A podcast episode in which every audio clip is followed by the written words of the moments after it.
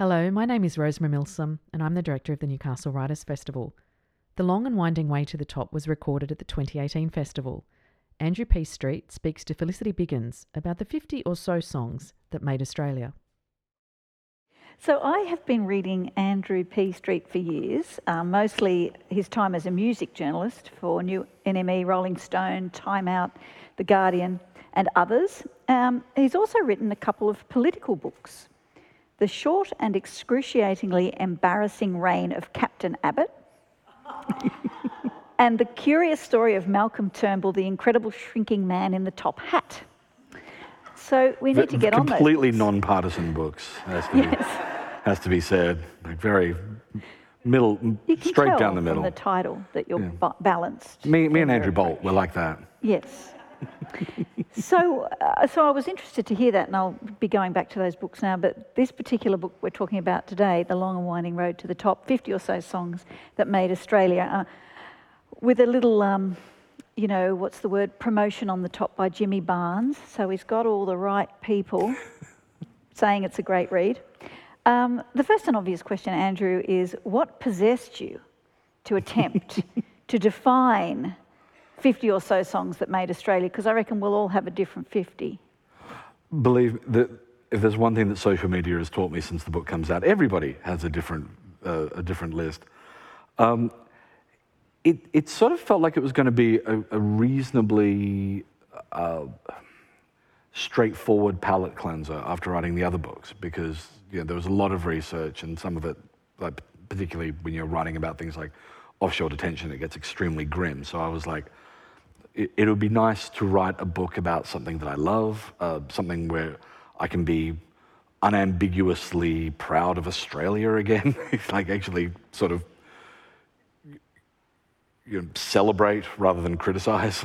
and um, and I, I idiotically thought it was going to be a lot easier than it turned out to be because sort of when I first pitched it to my publishers, um, they were like, "Oh, well, you know, can you can you put a list together?" And I was like, "Yeah, yeah, easy, easy, no problem." And the first list I came up with was 240, uh, 278 songs, I think it was. And then when I sort of started consulting sort of uh, other other music writer friends and, and just sort of people generally, and like, so what songs would you put in?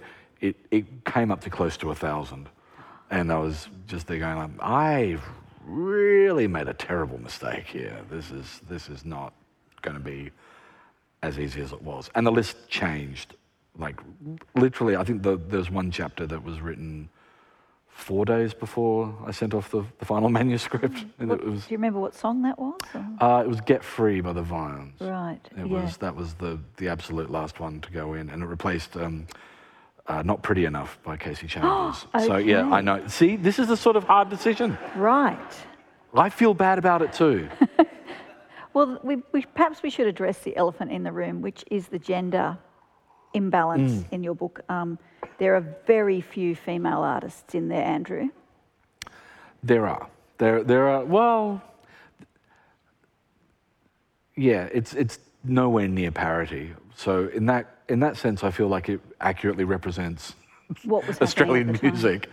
Um, I mean, uh, there's a chapter on Sia. There's a chapter on Helen Reddy. There's a chapter on Kylie, of Kylie. course. Um, Kylie's up in there twice because she's also in there with Nick Cave. Um, there's the Divinyls with the immortal and sadly, actually very mortal Chrissy Amphlett. Um, Do Re Mi. I'm trying to think what else. Yeah, don't remember. The- That, that's, that's about it. Yeah, it's it, it. There are some real issues of representation in the book, and I talk about that in the book as well. The, just the fact that it is predominantly white dudes with guitars, which is also kind of what music has been in Australia um, up until relatively recently. Um, and that is definitely changing, and it certainly changes towards the end of the book as well. I mean, there's also there's very few queer artists in there. There's um, there's nowhere near enough. Like I could have written an entire book on um, sort of indigenous rock and roll, which Clinton well, Walker largely someone has. did write a book on you know, black art, black female artists in Australia. and that got into a whole yeah, heap of trouble that for was it. also Clinton Walker. so, Um, but his book Buried Country on on um, Aboriginal country artists is amazing. Is it's it? just extraordinary. So book. someone's doing that that mm. for you anyway. but you did actually say at one point, I am writing this thing and I can determine my own criteria.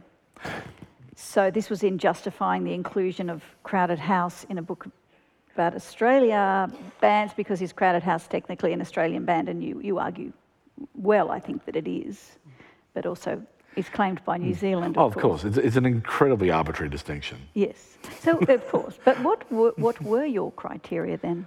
Uh, I determined pretty early on that the earliest I was going to go was The Wild One by Johnny O'Keefe. That's the number one song. Because I felt that was a really good kind of year zero to start with. It was sort of where Australian rock and roll began. It's where music kind of as, uh, as being a movement for youth and for Australian identity, I think, began. So that was that kind of got me out of a little bit of a hole of where to start from because obviously there was a lot of music before that. I mean, and as a result, you know, Slim Dusty is referenced a few times, but there's no chapter for him, uh, which is again something about which I do not feel comfortable. I should make clear. Um, I tried to have a spread of genres, although there are a lot of genres that are, again, like there's there's no really heavy music in there. Like there's no Parkway Drive or um, I'm trying to think of anybody else that would be potentially significant enough it was heavy. I mean, it's ACDC. I mean, I guess Yeah. that's technically that's rock. Of course. Chisel, You couldn't not have ACDC. No, Chisel, no. But well, especially since I'm cribbing them for the title, that would be very rude. that's right. That's right. So, and, I- and I try to have a spread of eras as well, because there, there's a couple of kind of clumps of, as, as I discovered when I was putting this together, of really, really fertile periods of music in Australia. And there was one kind of in the in the early to, to late 70s. There's another one in the sort of the early 80s, and there was one in the early 90s where it's just a real explosion of not just great music, because there's great music in every era, but just really almost progressive music, I guess, where, where, where suddenly something would happen in the culture and, and the music would, would, would push that along. And you sort of saw that in the, in the way that, um, uh, what's a good example? Like in the, in the early 80s, where you suddenly get, you know, the go-betweens uh, releasing Cattle and Cane at the same time as Men at Work releasing Down Under, at the same time INXS are breaking through, at the same time that Midnight Oil are breaking through, and it's just like so many big things all happen at once, and and so the, a lot of the things that I ended up leaving out were not because they were not significant, but because I already had like three songs from 1984 or something like that. Yes. So, so there was a lot of. I, I had to make up a lot of very arbitrary rules just to make this manageable. It must have been great fun researching it. So how did you go was- about gathering the material? it was so much fun. Uh, well, I mean, a lot of this. Uh, I've been a, a music journalist for wow, 25 years now. Jesus. Um, so a lot of this stuff was just things I had rattling around in my brain, or things in sort of yellowing cutouts from street press from many, many years ago, and um, and there was an awful lot of sort of using this as an excuse to go back and listen to you know the Triffids or something and just be like, no, no, no, no, no, I'm doing research, research. That's what I'm doing. you know, and um, a lot of buying records and going, no, but research. I can claim this all back. Beautiful. Of course, on your massive royalties. Oh, my huge royalties. You'll pay so much tax. Exactly. You, I tell you what, you, you want to make money? Get into the writing game. I tell you, you make a mozza.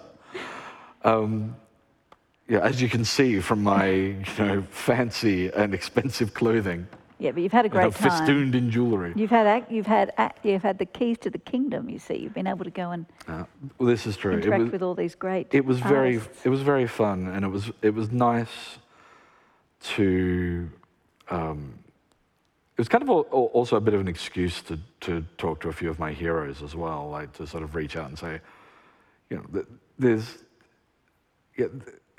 it's never not thrilling to get an email from like Tim Rogers and when you're sort of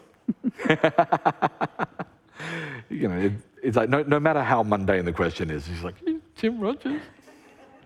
Um, so it was, so there was a lot of that, and it was, it was just, it, it was fun to do. The, the only complicating factor really with it was that um, by the time the sort of, uh, by the time the book was actually commissioned and we had a sort of really clear idea of what it was, was about through, three weeks before my first child was born.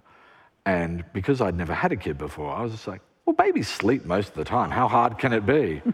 so a lot of it was written one handed at three in the morning with a child under my arm. And I'm just thinking, one of us is going to fall asleep eventually. Well, that's very rock and him. roll, Andrew. Very it was. So, you know, lots, lots, of, lots of late nights, just, uh, yeah, just hanging out with a three month old. well, I will be coming to some of the songs in a moment, but I, something that struck me about when I was reading the book was the role of the producer mm. in all of the songs play such an important part, but we often don't really think about the producer unless mm. they're big names. No, that's absolutely true, and and it's it's interesting for a lot of the for a lot of the songs that, that are in the book it's, it's almost more the producer's work than the, um, than the artist's. I mean, the, uh, I mean, the, the, classic example is The Real Thing by Russell, Russell Morris, Morris yeah. where, which was, the song was written by Johnny Young, which is in itself weird. But, the, um, but it was produced by Molly Meldrum. And he had kind of gotten it into his head that he wanted to have this big Beatlesy production. Like he, he really wanted to make it his own, like I Am the Walrus um, except that he didn't really know how a studio worked and he didn't have anything approaching the budget that the Beatles had. And so a lot of the sound of that record is somebody who doesn't really know what they're doing trying to do something that far out, you know, their ambitions far outstrip the, the resources. And the result is this really like amazing sounding record. Uh, it doesn't really sound like I'm the Walrus, but it sounds amazing. And you know, when you, when you think of, of that song, a lot of a lot of what's great about it is that kind of swirling, phased, psychedelic effect. Like you know, particularly like the the the effect on the vocals and the ma ma ma ma ma. It and that's you know essentially Molly Meldrum going, mm, I don't know that, which is kind of amazing. And and there's a lot of um, and. Uh, like when I was digging into it, two, two of my uh, two songs that had actually been re- released before, um, one as a B-side and one on, on an EP, and were wildly different to the versions that everybody knows, were Down Under and Man Overboard, uh, uh, Men, yes. Men, at Work and Do where when you listen to the original of Down Under, which was a B-side to a, a song called, um, oh, I can't even remember now. It was a oh. independent debut single. This is terrible. It's, it's all in this book. um, uh, key punch operator, something like that. It, it's this kind of like very loose jazzy reggae song, and it's it's lo- it's much much slower. It doesn't have the kind of call and response thing with the the flute. Um, it, it's all it's all very one note as far as the the vocal line goes because you know, it doesn't have those sort of jumps from from starting very low and then you know the last verse is, is sort of right at the top of Colin Hay's range. And so all of those dynamics they were brought in by the producer who was just like, okay, here here's what we're going to do. And it was the same with Do Re Mi. That that kind of the original of Man Overboard is this frantic punk song, and then when when they took it into the studio with um, I think it was Gavin MacKillop, he was like, okay, we are slowing this down. It's going to be at a walking pace. It's going to be like, we, it's all going to be based around the bass line. It's not going to be this sort of frantic guitars. And, um, and that sort of gave the space for all of those amazing sounds and, and for you to actually hear Deb Conway's lyrics, which are extraordinary. And for her to, to give that vocal performance, I mean, again, it's one of those songs that when you think about it, it, it's, it's Deb Conway's voice that pops immediately into your, into your, your head. And then the original, that's lost in this real frantic sort of just trying to get all these syllables out as quickly as possible. So it's um, the way that, that, that sort of that, that extra set of years of a producer can turn a perfectly okay song into an absolute masterpiece. It, it's, it is massively underrated.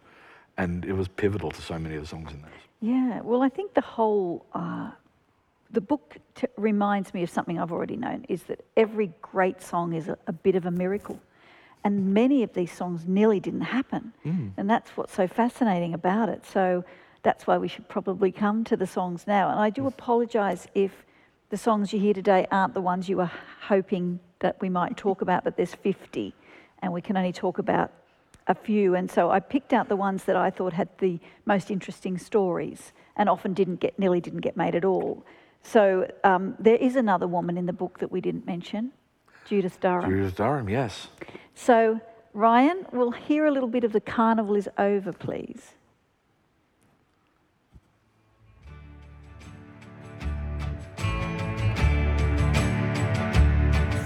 Goodbye,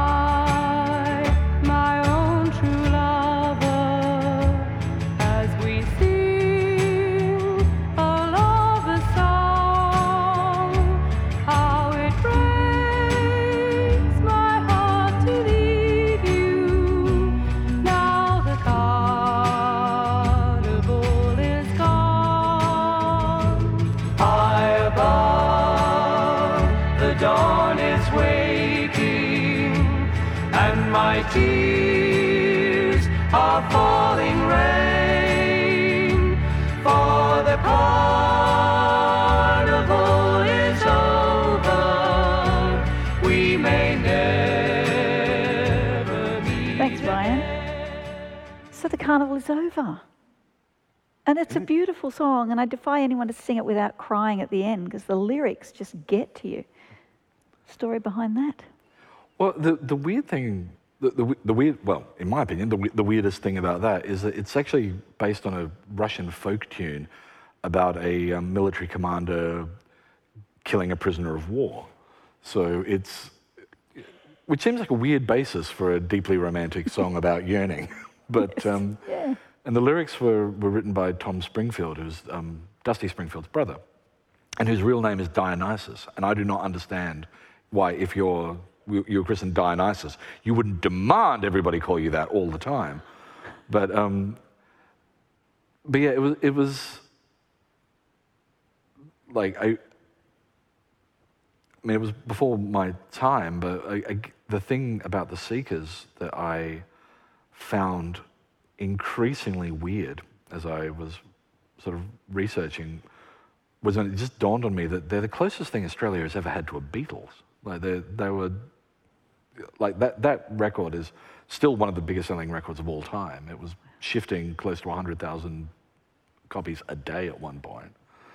Um, and the fact that there are not statues of the Seekers everywhere, I think, is uh, testament to just how.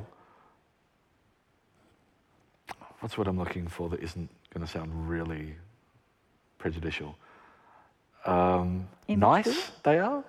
Oh, I thought you were thinking that we, you were going to say something about us, why we Well- don't recognise the seekers. But yeah, they were they they were Yeah, sort of derided for being nice. Mm, and th- I mean, this is actually a problem that they, um, with the, the, the jukebox musical Georgy Girl that came out a, a, few years ago. Um, the writers, I read an interview with the, um, with the librettist who was saying it, it was so difficult to come up with a plot because, like with most bands, there's drama and there's intrigue and you know there's there's internal battles and then there's an acrimonious split and there's you know there's an, a good narrative you can follow. Whereas with the Seekers, they got together, they made some records, and then Judith said, "I'm going solo," and they went, "Okay." It was just like the, they're like, "We don't have a plot here," and um, so I think they ended up largely cribbing the plot from Georgy Girl to uh, to sort of make up for the fact that the band were just a bunch of perfectly nice people who got along fine. Yeah, a bit like ABBA, except I guess not really at all like ABBA, but No. you know what I mean. The, the, the I don't think there was quite as much like internal The songs are very- in yeah. uh, in the Seekers. The songs are very singable songs. I, I guess Indeed. that's the thing. Indeed. Um, like if you were making a Fleetwood Mac musical, you would really ju- you'd be working out what to leave out. Whereas I, I feel like with the Seekers, they were probably going like, I don't. Do you want to have a bit where they fight robots or something? I don't. You know, we, But also her voice. It's just it is, it, it's bell-like. I, I believe Richard Fidler described it as. bell like. Well, having lambasted you for not having women, I've, I've got another woman coming oh, on next. No. Um, I am woman. You can sing along. If-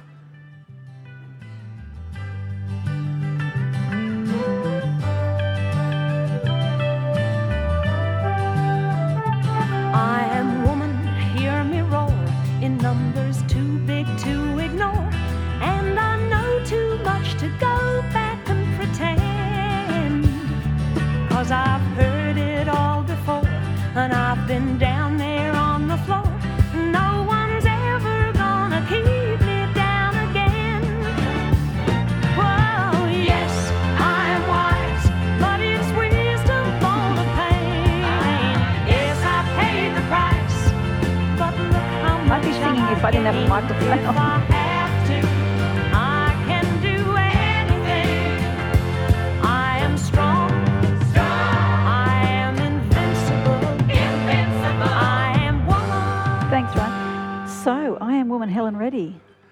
We, and it, it's legitimately amazing that a song written 40 years ago now, well, more than that, sorry, well, close to 50 years ago, has stood up so well. Because, I mean, when you think about a lot of sort of other quote unquote socially aware songs of the time, there's a lot of them that when you listen back now, it's like, yeah, like Melting Pot. If you, if, like, if you listen to that now, it's just like, ooh, there's a lot of terms in this that went, no, no.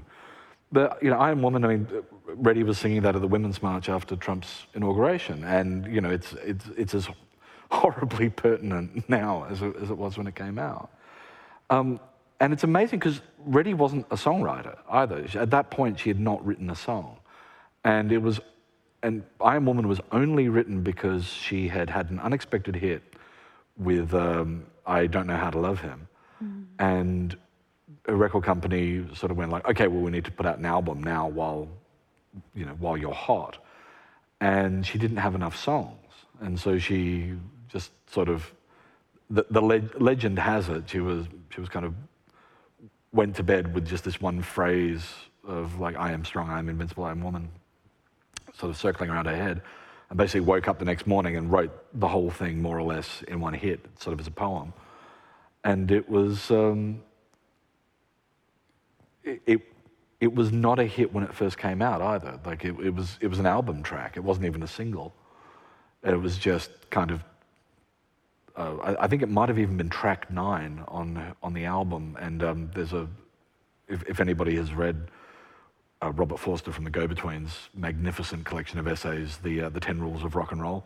One of those rules is that the second last song on an album is always the worst. And um, it, and it wasn't until she was approached for a terrible like sex comedy who um, I think it was like they were called Stand Up and Be Counted or something like that. And they needed a theme, and they thought I Am Woman would be a good theme for this.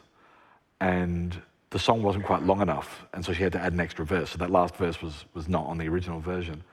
And they re recorded it, and they ended up not really using it for the film, and the film was a flop in any case. But after that, and after particularly an, an appearance where she sang the song very heavily pregnant on American television, it just took off, and it became this anthemic song of, of, of empowerment at a time when, you know, obviously uh, that kind of second wave of feminism was really taking root in the US and, and things like Ms. Magazine had just started being published. And it was, it was just like the perfect song for the, for the time. And um, yeah, as I say, it's still, uh, it's still anthemic now. It's still such a powerful song. And it's just weird that, again, it's one of those songs that, that wouldn't have happened had it not been for a very specific set of circumstances. Yeah, exactly. And so many of the songs are like that. So while we're in the 70s, um, that brings us, to, of course, we can't not recognise Skyhooks living in the 70s. I tried to get my vinyl to bring in and show you the cover, but I couldn't find it um, among all the vinyl. the song we you've picked out, why in that particular song from Skyhooks? Because it could have been any number. It, it, um, it was mainly because of the historical significance of, uh, of You Just Like Me Because I'm Good in Bed. Because, I mean, one of the things about living in the 70s is that almost every song got released as a single. It was just this ubiquitous album at the time. Um, but one of, one of the, the things about that song in particular that kind of gives it added uh, significance i- in, in Australia is that it was the uh, it was the first song that Double J ever played when when um, what what is now Triple J started, started broadcasting, and it was such a fuck you to the censors because at the time the song was banned, and so this was this whole sort of like we're a youth station, we're going to show you fuddy duddies what's what, and so they yeah they they they kicked off with playing playing a banned song all about doing it, and. Um, and which I think gives gives what is otherwise, I- have to confess, a pretty slight song. Um, I, I think a lot more more weight. Let's let's decide if it's slight or not, shall we? you just like because I'm good in bed, Ryan?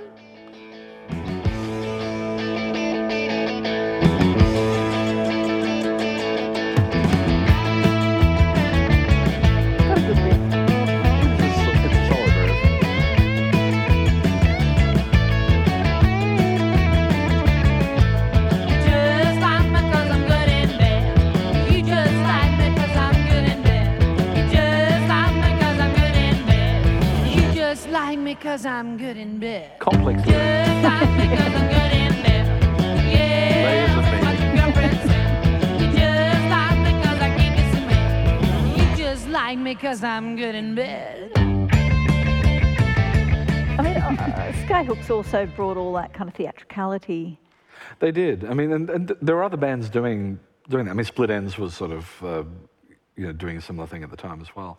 But the um, the the real one of the reasons why that wasn't my initial choice for for Skyhooks is because I, I felt like one of the one of the things that they were among the first bands to do, certainly the first sort of popular mainstream bands to do, was really specifically write about Australia, because up until that point, you know, like, there's never been any shortage of songs about London or songs about New York or songs about Nashville or songs about Chicago or you know songs about Paris, but I think there was kind of a cultural cringe, there still is, in, in Australia about writing about ourselves. And, and so you would even have uh, Australian bands name checking London more readily than they would name check Melbourne.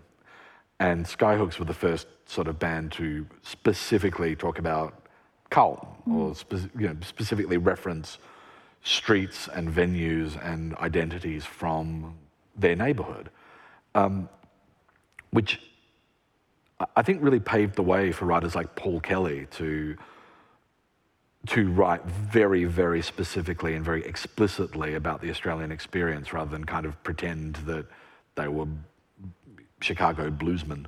Yeah, well, I something like think that. that's a really good thing to remember about Skyhooks. is they were that they did pioneering.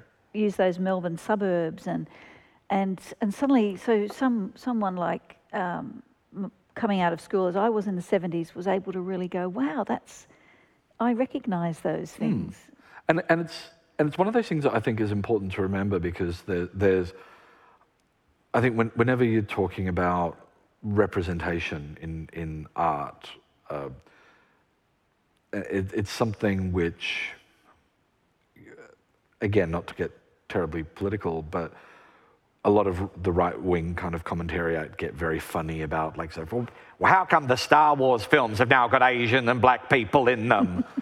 and it's, it's that thing of it really it makes such a difference to see your own experience represented in in art and when you think of of the way that you know, like even even just hearing you know suburbs I knew like one of the reasons I moved to Sydney was because so many of the bands that I loved had made it seem so romantic and you know when you listen to a lot of say Smudge or uh, Actually, the Lemonheads, um, It's a Shame About Ray album is, is essentially a love letter to Newtown.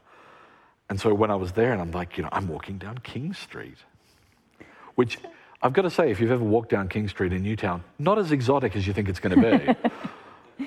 But you know, if you've listened to a lot of Oh, the Whitlams. yeah, well, the Whitlams are a great example, or um, or John Kennedy. Like um, when I first moved to Marrickville, I was just singing "Miracle in Marrickville" every time I walked to the shops, which is still a magnificent song. But um, and it's that sort of, and I always try to keep that in mind whenever I, I you know, an, an artist like Troye Sivan comes out.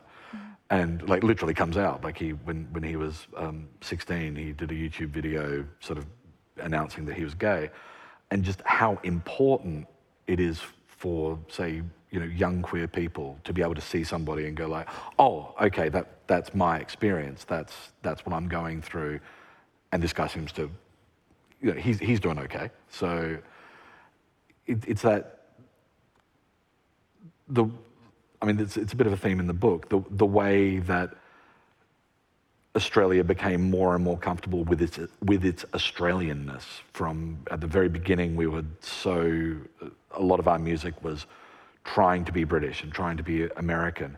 And as time went on, we kind of developed our own, our own That was sound and our own representation. It was very much the 70s, if you think about sports and Dave Warner from the suburbs and Mm. all those bands that were so gigging all the time in the 70s. Mm. Ted Mulry and- They all came to Newcastle. Um, Men at Work as well, um, when they were very new, came to Newcastle. Yeah, Ted Mulry.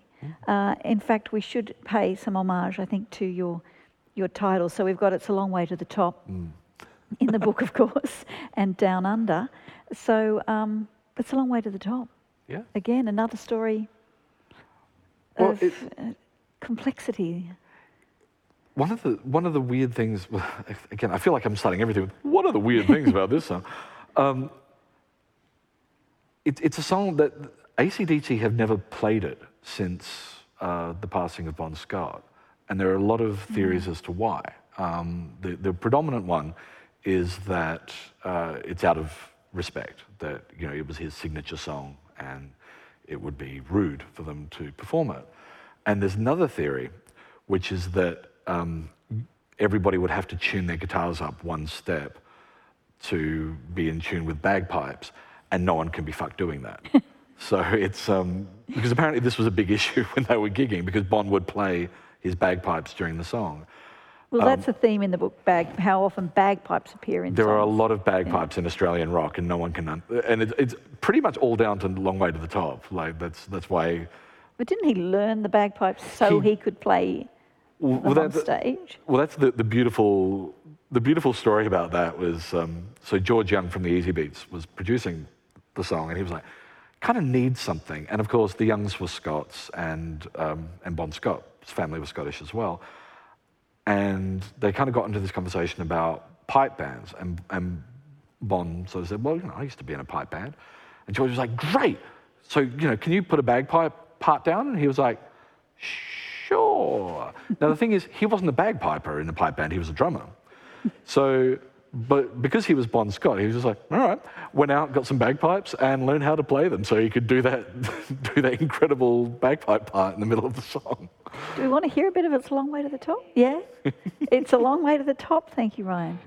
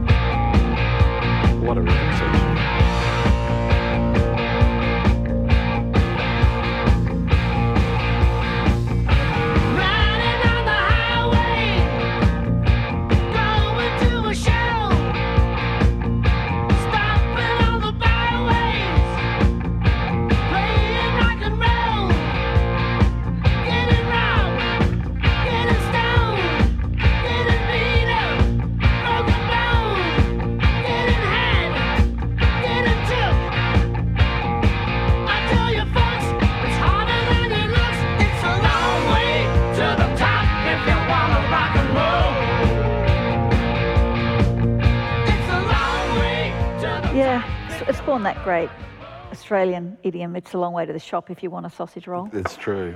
It must always be remembered, I think. This is true. I, I, I'm also a big fan of the Doug Anthony All Stars. Uh, it's a long way to the top if you live in Mount Isa. but it's um, And they never really have never played it since Bon Scott No. died? Seriously? Yeah. Wow, I didn't realise. yeah, and it's um, it's it's also just I, I really I mean one, one of the things that I hope people get from the book um, is I, feel like whenever you read a, a book on music, if if at the end of it you don't want to immediately go and listen to everything, then then the author has has failed miserably.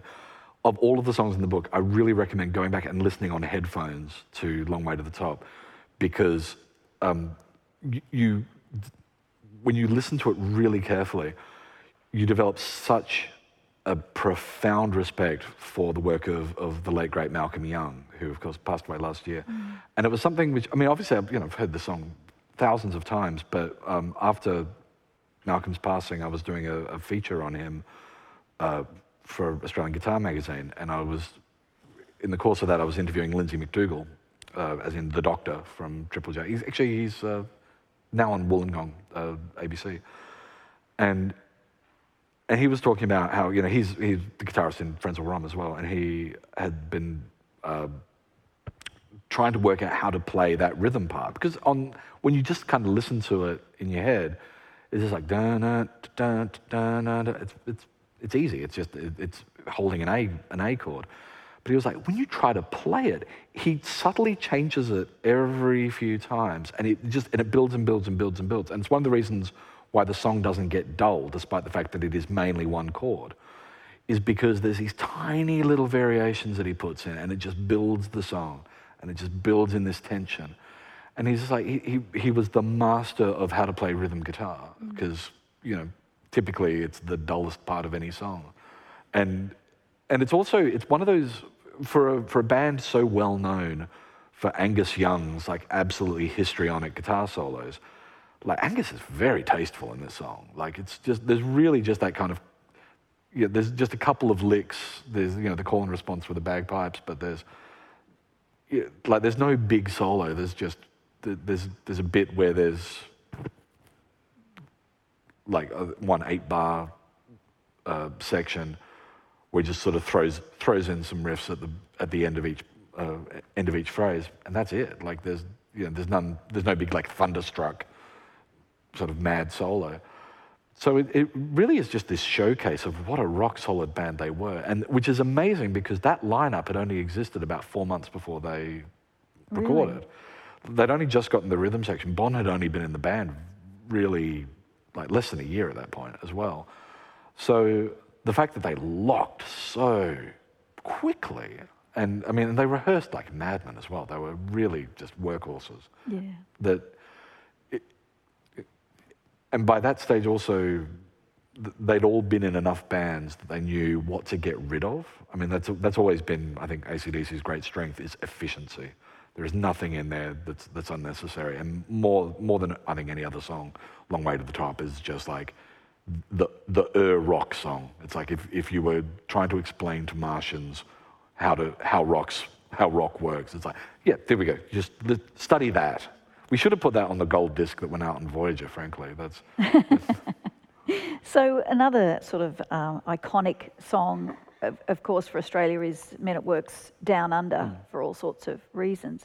And I think everyone's probably aware of the, the plagiarism case that, mm. that followed that. But there's quite a good story behind that one too. How uh, that came to be. Uh, again, it's it's a. It, it was kind of written as a joke originally, um, but the lyrics, uh, I'm sure, uh, like once again, when you kind of listen listen to the lyrics, I mean, you know, it's it's a it's a song which I think all of us are familiar with. It's kind it. it it hadn't dawned on me until very, uh, uh, you know, I'd, I'd, I'd heard it as a child, and I just thought, like, okay, it's the song about living in Australia. Ha, ha, ha. One, I didn't pick how many drug references there are in it, which is hysterically funny. And um, second, that it's basically the story of Australian colonialism. Like, it, it's this really sort of brutal song about Australia's place and its bloody history, which is pretty subversive for a perky little bouncy song all Well, about the the. video, I think another thing that we haven't really touched on yet is the role of the Hmm. music video in all of these songs as well. And I think the music video for that one really stood out. I can still Hmm. remember it. And and I think that that helped sort of hide how dark the lyrics are because you know it's wacky guys playing in the corona, uh, uh, the uh, Walking up a sand dune. Yeah, Yeah. uh, down at uh, Cronulla, and the um, and and it, I mean that was really again it's one of those things where the the circumstances under which it was released were were very in, were just extremely fortuitous they were making video clips at a time when bands didn't necessarily do that. And just in time for MTV to launch in the US. And the story goes that when, you know, for the first few months of MTV, they only had, literally had 30 videos. and so, So they just kept playing them. yeah, so, so Men at Works, uh, so Down Under just got thrashed and thrashed and thrashed. Also, um, who, who Can It Be Now? And that's what made them stars in the US, was suddenly people were hearing the song 50 times a day, and then it just, you know, like once it gets into your head, Yeah. that flute riff. I'm, Let's get it and I'm into our sorry, that plagiarism case was bullshit. well, Um, we can come to that in a sec. Let's have a little bit of Down Under. Have you got Down Under up there, Ryan?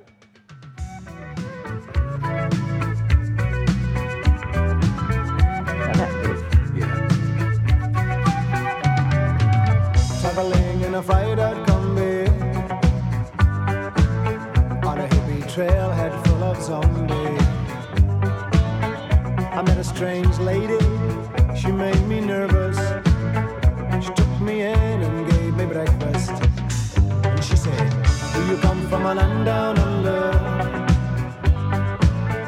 Where women glow and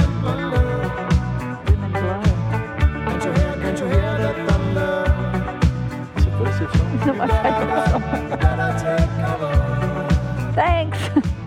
That's quite enough of that one. Um, Yeah, the the, the, say- the plagiarism case was, uh, for if you're not aware, the, the publishers of um, uh, Kookaburra, as in Kookaburra sits in the old gum tree, successfully sued Men at Work for the flute riff being that melody line. Um, and there are a couple of problems with this. One is it's not, which I feel should have been more emphasized in the court case. The other one was that it cost both sides something like $4 million to fight this case. And the upshot was that uh, the publishers got a cut of the royalties, I think from 2006 onwards, which came to around about $40,000. So it was devastating for the band, but also the publishers lost vast amounts of money fighting this pointless fucking case. Um, it- it inarguably contributed, if not if not directly caused, um, the passing of Greg Ham, the man who played the, the flute riff. He was, you know, he, he was in, in a dark place anyway. anyway. There was substance issues. I think his, his marriage had broken down as well. Um, but yeah, he passed away um, sort of by his own hand during that uh, that period. And Colin Hay, the singer of Men at Work, uh, is still He's never really got over it. no. he? He's, no. I mean, yeah, they were they were friends since school. They were, Yeah. You know, I mean, it was a horror. The whole situation was horrible, but also, it it it was just so.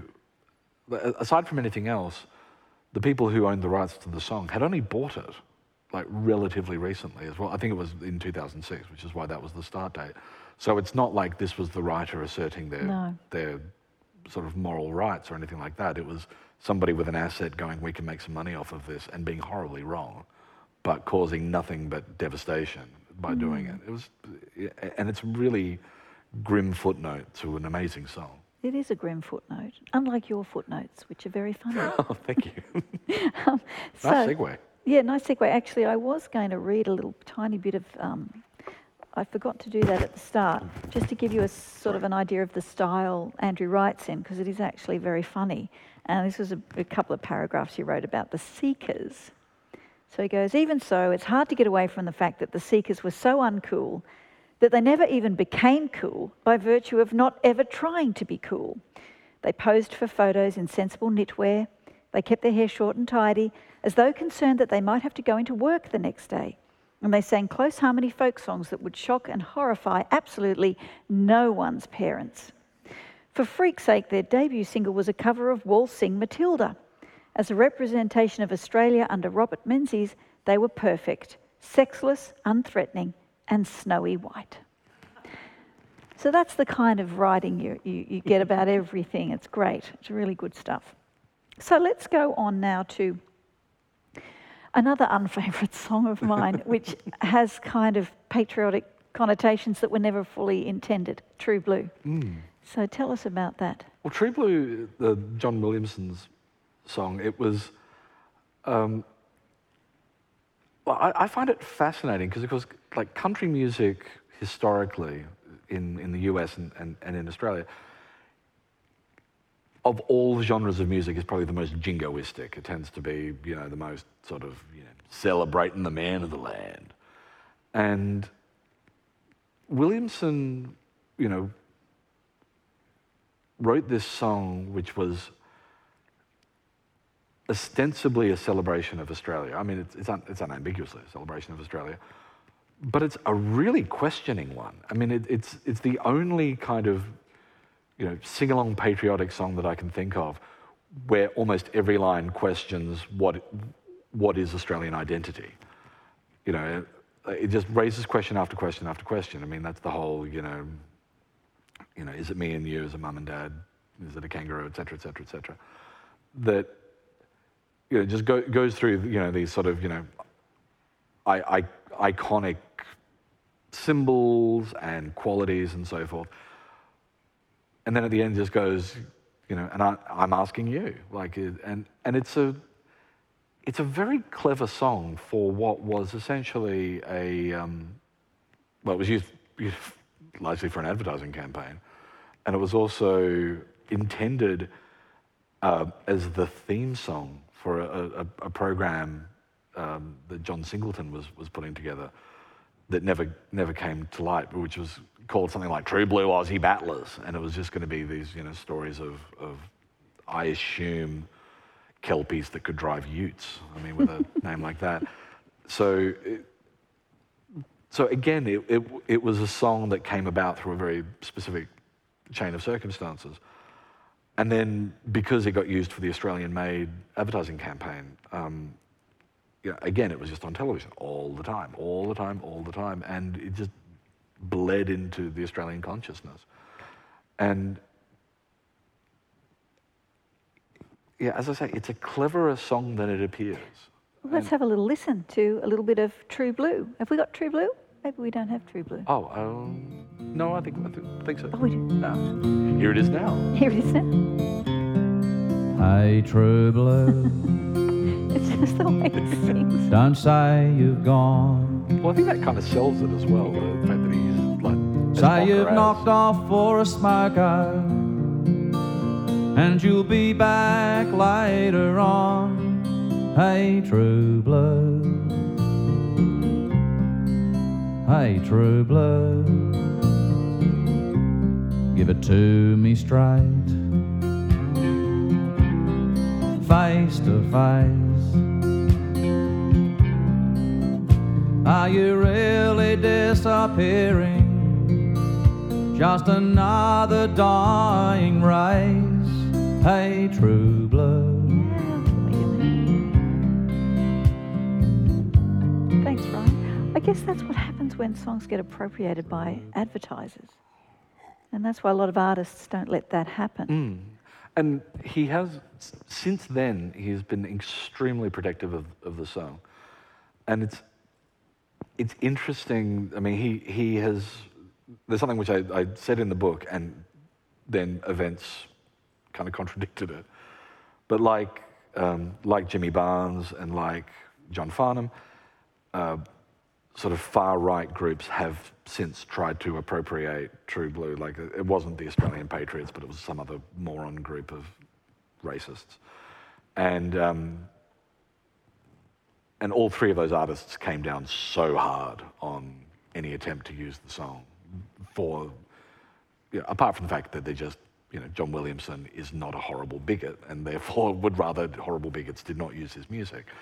But also, you know, it's just he he considers it a, a very sacred song to, to him. He, he feels like it was a it was a watershed moment in his own writing, but it was also, you know, it's a song that means a lot, that has become a lot bigger than his own, uh, than it just being one. Like he, he feels like it doesn't belong to him necessarily; it belongs to Australia, which is something actually Redgum also said of, uh, or John Schumann said about I was only 19. He, he said that, you know, it's turned into a secular hymn, which I thought was a very um, astute description, and I think it also applies to True Blue. And I think John Williamson has suffered a similar fate to the Seekers in a way. He's actually incredibly popular. Yeah, and, he, He's- and he's, and he's released a, a lovely voice. ridiculous Yeah. amount of, of music as well. I mean, there's, I mean, say say what you will about Australian country artists. My God, they don't mess around. I mean, he's he- at the time of writing, he'd re- he'd released something like 50 albums, and a lot of those were compilations and live things and re-recordings and stuff like that. But even so, um, and I think he's done another two since. So you know, I mean, that, that's getting to Slim Dusty levels Hmm. of every 20 minutes I'm going to put out a record. And um, We need a statue. we do. We do. It's time to recognise him. We're going to run out of I've just John Williamson fighting Slim Dusty. I will. I will jump down um, my list to Silverchair because we can't let Well, the opportunity go to talk about Stuart Silverchair, and um, I still have a vivid memory of seeing Silverchair as as sort of sullen teenage boys being told to stop playing at the Cooks Hill Fair.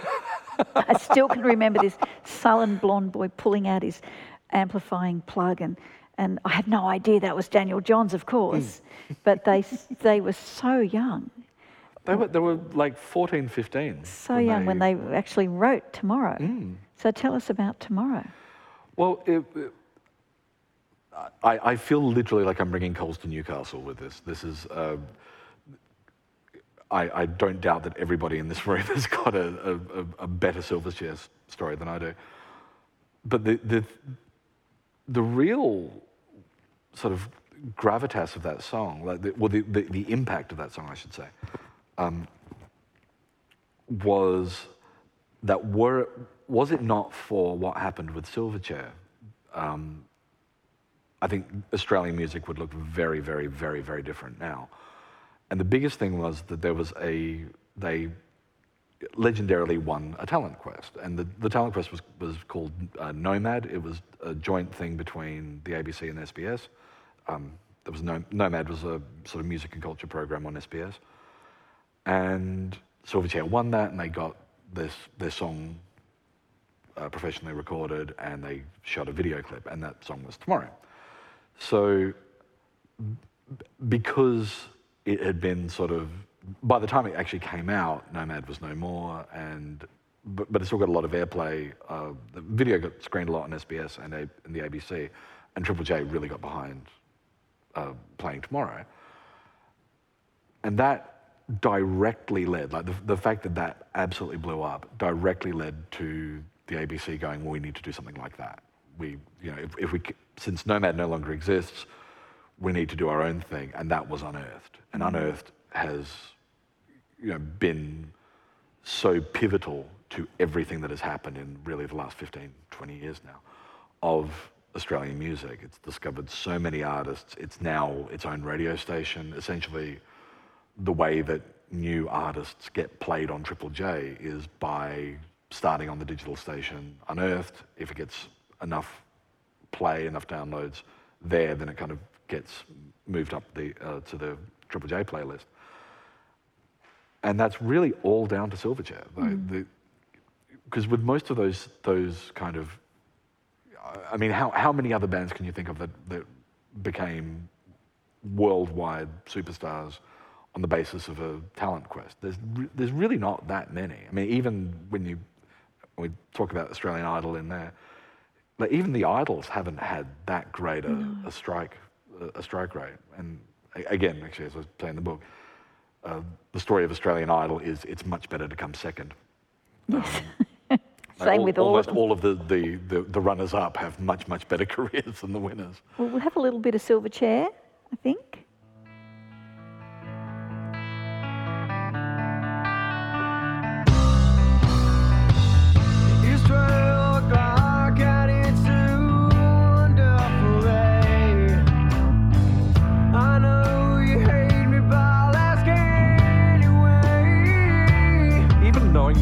Can't make them out.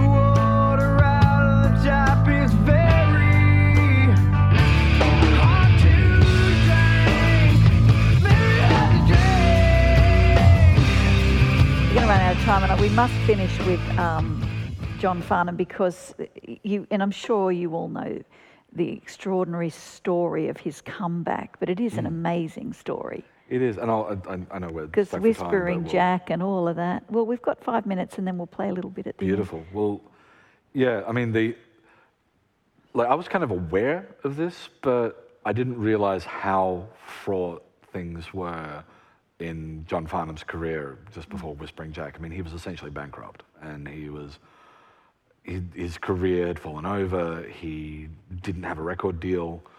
Uh, he'd just come out of this period uh, with little uh, replacing Glenn Shorrock in Little River Band, where he which had ended very badly, and nobody gave a shit about him. Like nobody at all in the industry gave two fucks about about John Farnham, and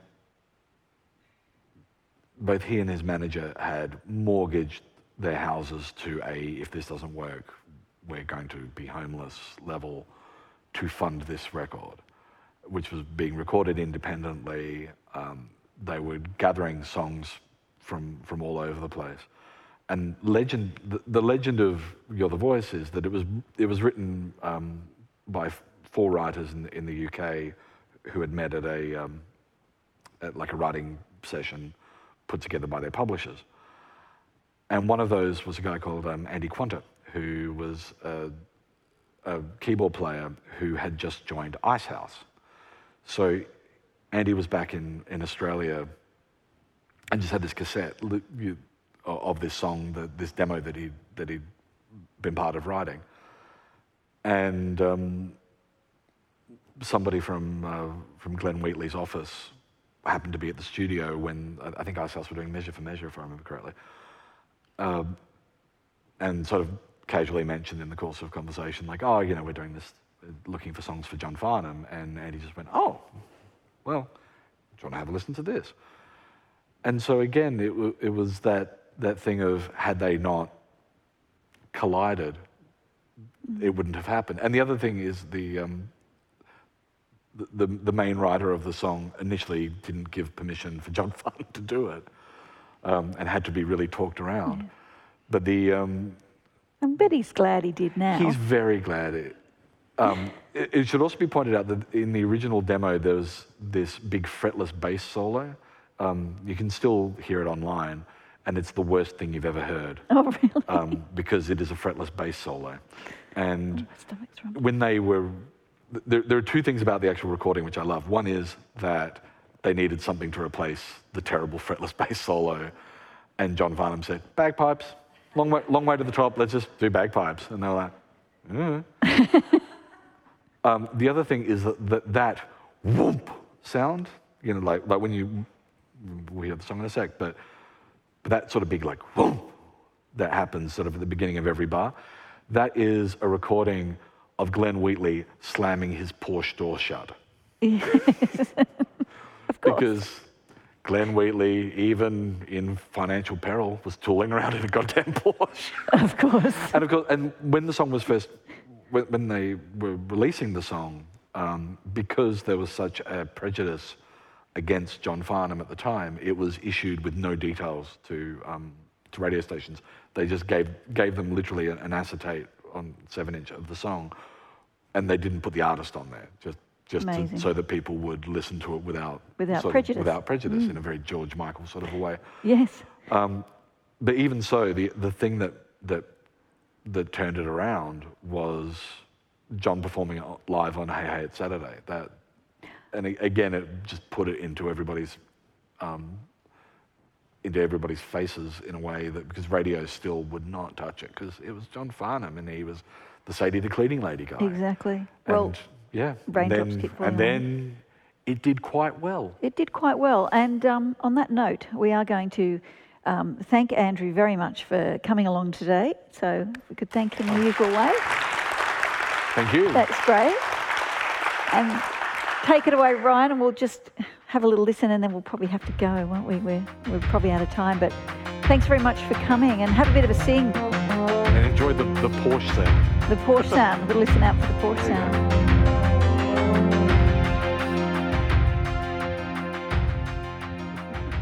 Bit more vol.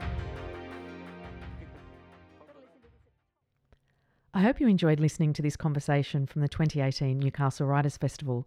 Join us in 2019 from April 5 to 7 and follow us on Facebook for regular updates.